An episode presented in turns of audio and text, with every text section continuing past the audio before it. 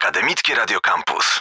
Godzina 13.45 to moment, żeby wystartować z kolejnym naukątem. Dziś rozmowa z Henrykiem Wójcem, politykiem i działaczem opozycji w czasach PRL. Uczestnikiem wydarzeń marca 68. Rocznica tych wydarzeń zbliża się wielkimi krokami, a pan Henryk opowiedział nam o tym, co wtedy działo się na Uniwersytecie Warszawskim. Posłuchajcie.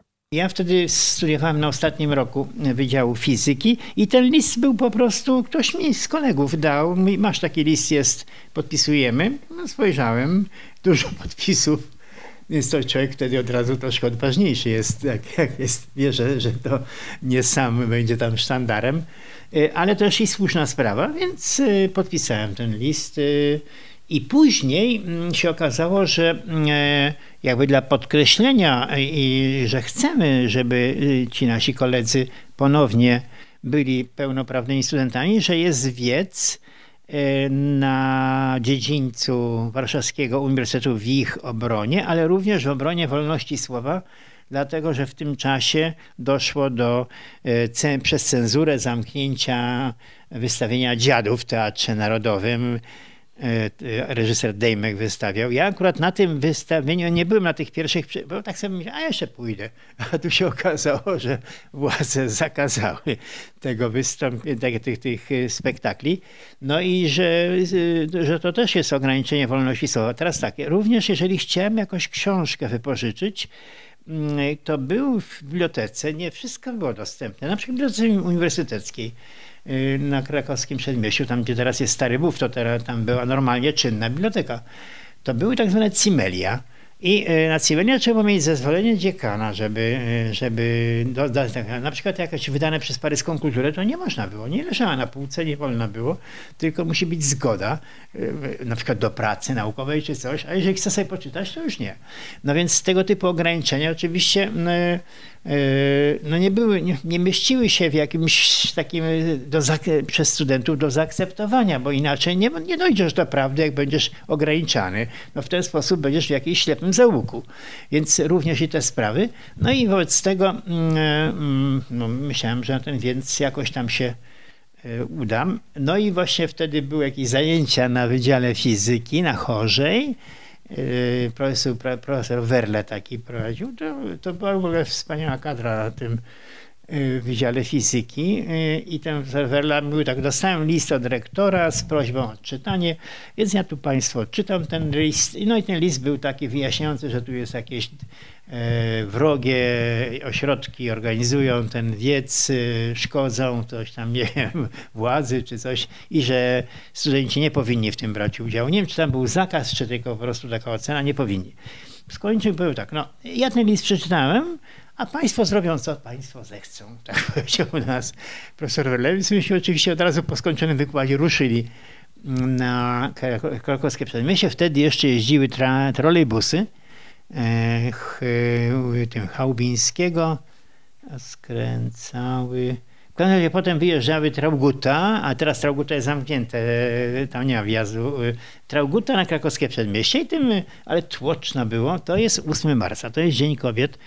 Wtedy to bardzo uroczyście obchodzony przez władze, każda kobieta dostawała goździk, niektóre musiały podpisywać takie kwity dostałam goździk, bo różnie to formalizowano. No więc, i, i, ale widać było jakieś poruszenie, dużo jakiejś młodzieży idącej tą ulicą Trauguta, więc w pośpiechu e, ten tramwaj, e, opuściliśmy trolejbus i ruszyłem tam w kierunku Buwu. No i tam duże zgromadzenie było, cała ta niecka była wypełniona studentami. E, no więc tam z tyłu nie, nie widziałem, nie bardzo mogłem dojść do, do, do czołówki i widziałem, że tylko, że ktoś tam czyta jakiś list, oświadczenie, e, jakaś e, student, studentka no, yy, i z dala. Nawet nie bardzo słyszałem tych, te słowa, jakie tam padają. No i ten list został odczytany, ale w trakcie, jak tego, ten list był odczytywany na dziedziniec od strony, od krakowskiego, od tej bramy takiej ładnej uniwersyteckiej, zaczęły wjeżdżać autobusy z których wysypywał się aktyw robotniczy. Czyli zwykle ubrani ludzie, ale z zakładów specjalnie przesłani, partyjny aktyw, który zaczął na tych studentów tak presję wywierać, żeby ich z, z tej niecki jakoś wypchać.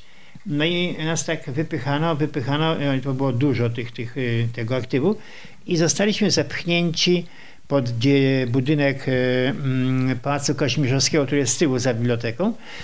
I tam, ale też właściwie było to nasze prędzej świadome, dlatego że delegacja chciała być, udać się do rektora i wręczyć mu tą petycję, postulaty. Ja, byłem po prostu w szarej masie, nie brałem tam jakiegoś aktywnego udziału, po prostu uważałem, że słusznie to wszystko jest robione. No i doszliśmy pod ten e, e, budynek i tam wtedy mm, czekaliśmy na tego rektora, rektor jakoś nie wchodził, nie można było wejść. Natomiast ten akty wtedy zachował się bardzo brutalnie, wy, wyrywał z naszych szeregów poszczególne osoby, bardziej aktywne i, yy, yy, brał do tych swoich samochodów, ładował. Yy, więc myśmy się bronili, tak żeśmy się spletli w taki łańcuch, ale oni na siłę wyrywali. I w którymś momencie, ponieważ ja też tam tak energicznie broniłem tych swoich kolegów, bo nie pozwalałem, żeby i udało się. Mm, parę wyroczeń przestali brać tego byczka, to czy na mnie. No i rzeczywiście na mnie, ale wtedy oczywiście kupa się na mnie rzuciła z drugiej strony studentów i obronili mnie. Nie wzięli mnie wtedy do tego, do tego ich samochodu. Jak, a potem tam jakoś tam wkręciłem się e, w, w tłum i moim zdaniem jakoś zgubili mnie. Wracamy do wydarzeń z marca 68 roku po to, żeby dowiedzieć się dokładnie, jak wyglądał tamten dzień na Uniwersytecie Warszawskim. I w tym momencie rzeczywiście rektor wyszedł, przyjął delegację, E, porozmawiał i wyszedł na taki balkon i powiedział, że e, postulaty zostaną rozpatrzone, że będzie powołana komisja, że z każdego wydziału trzeba jakoś tam wydelegować do tej komisji nie wiem, dwóch studentów, coś takiego. No i myśmy uznali, że w zasadzie nasza misja została spełniona. No będzie jakaś komisja studencka, będą jakieś rozmowy z rektorem, postulaty będą rozpatrywane, więc no to, to o to chodziło, że przecież nie chodziło nam o to, żeby natychmiast wszystko zmienić. No i z tego postanowiliśmy się rozejść, się rozchodzić. No i już tak wydawało się sukces, wielki sukces. Jak idę w kierunku bramy, udawaliśmy się uniwersyteckiej z powrotu, z powrotem i tam się okazało, że w tych autobusach są ci nasi koledzy. No nie można ich tam zostawić. Więc myśmy e, no, starali się jakoś przekonać tam, czy nie chcieli wypuścić, to byśmy się położyli e, z przodu tych autobusów, żeby one nie wyjechały na jezdni. No, w nadziei, że nas nie rozjadą. No i rzeczywiście doszło do jakiegoś takiego szarpaniny, oni tam nas odciągali. E, w końcu wypuścili tych naszych kolegów i myśmy wtedy zeszli oni odjechali. No i było ok. No, byliśmy, no to się rozchodzimy, w porządku, wszyscy zadowoleni, uśmiechnięci, a tu nagle od krakowskiego widzimy i przez tą bramę idzie jakoś coś takiego, czegośmy jeszcze do tej pory nie widzieli. Wyglądało to trochę tak jak prymitywny jakiś desant z Marsa takie jakieś y, maski, jakieś tarcze, jakieś płaszcze gumowe. Wyglądało jak takie ufoluczki trochę, a to było ZOMO e, z tak zwanego Golędzinowa. Pod Warszawą była taka miejscowość Golędziną, gdzie ZOMO się formowało, trenowało, ale myśmy tego nie wiedzieli, to z czasem się ta wiedza do nas dotarła.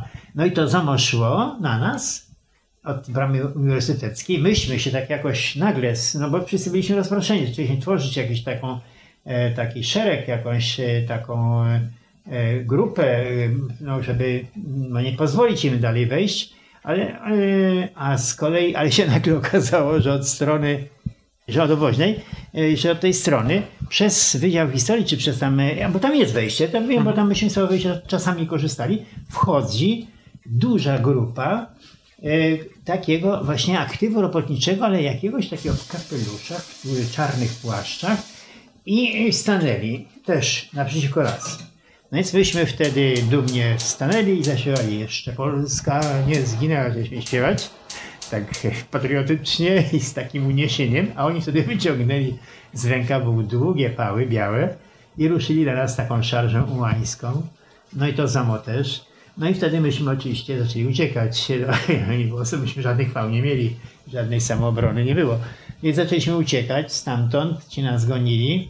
Ja akurat w tym tłumie znalazłem swoją koleżankę z Wydziału Fizyki, która nie mogła uciekać, bo miała złamaną czy rękę, coś jakoś utykała na tym blaku, więc ja ją wziąłem jakoś, mówię, no to ci pomogę jakoś i szliśmy jakoś wolno i ja obawiałem że nas spałują. Ale na szczęście schowaliśmy się jakąś wnękę, bo nie było wyjścia. W bibliotece uniwersyteckiej tak na zewnątrz jaka wnęka była i tam ten całe zomo około do nas przeleciało. Nie wiem, jakoś nas nie spałowało, może nie zauważyła, może leciało za tymi studentami. Ci studenci y, dolecieli do Pałacu Koziczowskiego i zaczęli zbiegać po tej skarpie. To jest taka, taka bardzo ostra skarpa na dół. No i tam się chyba części udało uciec, a część schowała się w tym sąsiednim budynku do mm, Pałacu Kazimierzowskiego. Tam chyba jest wydział, nie wiem, czy polonistyki, czy coś tam, stołówka akademicka. I tam e, się schowała, a myśmy z tą koleżanką też jakoś potem, jak już to ZOMO przeleciało, też się schowali tam. I tam no, schowaliśmy się, do środka nie wpadli na szczęście. Do środku nas nie pałowali. Ja nie, nie dostałem pałą, także nie mogę się pochwalić. E, no ale się okazało, że kto został na zewnątrz, to dogoniali, bili na tym, bo nie wszyscy się schowali. To było widać, tam, myśmy to z okien widzieli. I nawet ostrzegaliśmy, jak ktoś szedł, bo ludzie nie wiedzieli, przychodzili ludzie nieświadomi zupełnie. Nasz kolega, asystent, patrzymy, idzie nas do stołówki zjeść. I no, wołał do niego szybciej, bo spałują pana. Jak to swoją? Kto spałuje? Nie, no nie, no nie, szybko. A nie zdążyliśmy już przyleciał jakiś liniarz, nie chciał go pałować. No więc y, to, to nie patrzyli, to było ślepo, to tak jak masz, ma takie, takie dzikie zwierzęta trochę. Tak się zachowywali, takie poczucie takiego dzikiej dzikości u nich było. Czasy były dosyć niestabilne, a do wydarzeń marca 68 roku wracamy już za chwilę. Cały czas rozmawiamy z Henrykiem Wójcem, cały czas jesteśmy w temacie wydarzeń marca 68. No to teraz o tym, co stało się po odizolowaniu studentów od tej grupy. No, więc myśmy tam zostali zamknięci, odizolowani i mm, e, nie wiedzieliśmy, co z nami będzie. E, I były jakieś negocjacje z tą władzą polimilicyjną, żeby nas wypuścić. I w końcu na, tam przez bramę na oboźni nas wypuszczali, oni stali. Być może wyławiali jakieś aktywne jednostki, ale akurat mnie nie wyłowili, więc przeszedłem przez tę bramę. E, no i na oboźną doszedłem na górę i tam przy pomniku Kopernika stała jakaś grupa studentów, ja się do nich dołączyłem. No i wtedy właśnie widziałem to, co czasami teraz pokazują w takich e, filmach dokumentalnych, bo mm, w wyniku tego rozproszenia tej, tych studentów, studenci poszli w różne sprawy. Część była na zewnątrz, bo już wyszła. Część była w tym e, budynku obok Pałacu Kazimierzowskiego. Część ucieka po skarpie. I teraz zaczęli się wszyscy gromadzić na krakowskim przedmieściu i y, zaczęli krzyczeć gestapo, gestapo na, tych, na to ZOMO, no bo to wściekłe jakieś takie oddziały. No y, i wtedy oni ruszali szarżą y, bić y, i studenci uciekali po schodach kościoła Świętego Krzyża na górę i do kościoła. No tamci zatrzymywali się przed drzwiami kościoła, ale w końcu też widziałem, jak wtargnęli po prostu do kościoła i w kościołu też. Ale ja byłem pod pałacem Staszica, więc jakoś mnie to nie dotyczyło. Nie zostałem pobity, ale widziałem, jak oni tam właśnie biją tych studentów. No ale generalnie chcę powiedzieć, że to wszystko w gruncie rzeczy było y, pewnego rodzaju y, zamierzeniem ze strony władzy. To warto podkreślić, że bo jak już myśmy te postulaty w pewnym sensie y, przekazali, miały być jakieś rozmowy, negocjacje, to myśmy uznali sprawę za zakończoną i wszyscy się pokojowo rozchodzili. Nie było potrzeby dalej tam ani strajku, ani wiecu, no rozchodzili się.